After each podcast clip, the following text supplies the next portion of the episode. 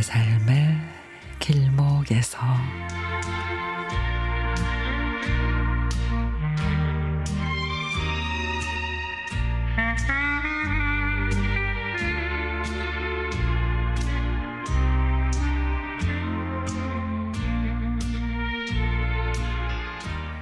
오늘도 어제처럼 미숫가루를 들고 어르신 댁을 방문했습니다. 특히 요즘 같은 무더위에는 입맛이 없어서 끼니를 거르는 어르신들이 많아 방앗간에 가서 미숫가루 120명분을 만들었습니다. 설탕과 통까지 주니 안 먹을 수가 없다며 덕분에 기운 차렸다는 인사를 받을 때면 마음이 뿌듯합니다. 어떤 여성들은 살면서 두 번 엄마가 된다는 글을 읽고 격하게 공감한 적이 있습니다.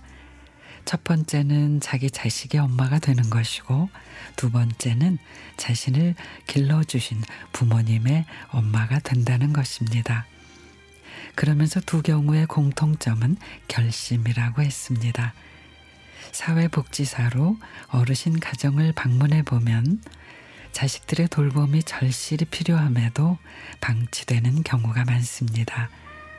요양보호사를 파견하는 공적 서비스 서너 시간만으로는 절대 부족함에도 자식들도 각자의 생업으로 마음만 있을 뿐 한 달에 한 번 오는 것도 어려운 현실입니다.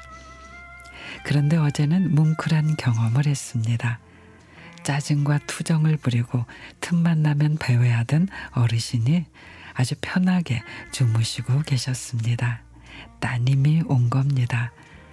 그동안 직장 생활로 돌봄을 아버지와 요양보호사에게 맡겼는데 이제 퇴직해 몇 달간만이라도 엄마가 돼주려고 제주도에서 왔다고 했습니다.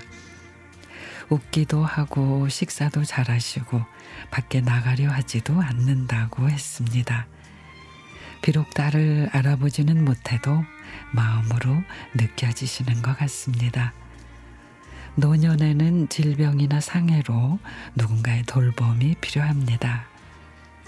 우리가 부모님의 한없는 돌봄으로 성장했듯이 지금부터는 우리가 부모님이 최소한의 일상생활을 할 수 있도록 얼마간이라도 엄마가 되어주면 어떨까요?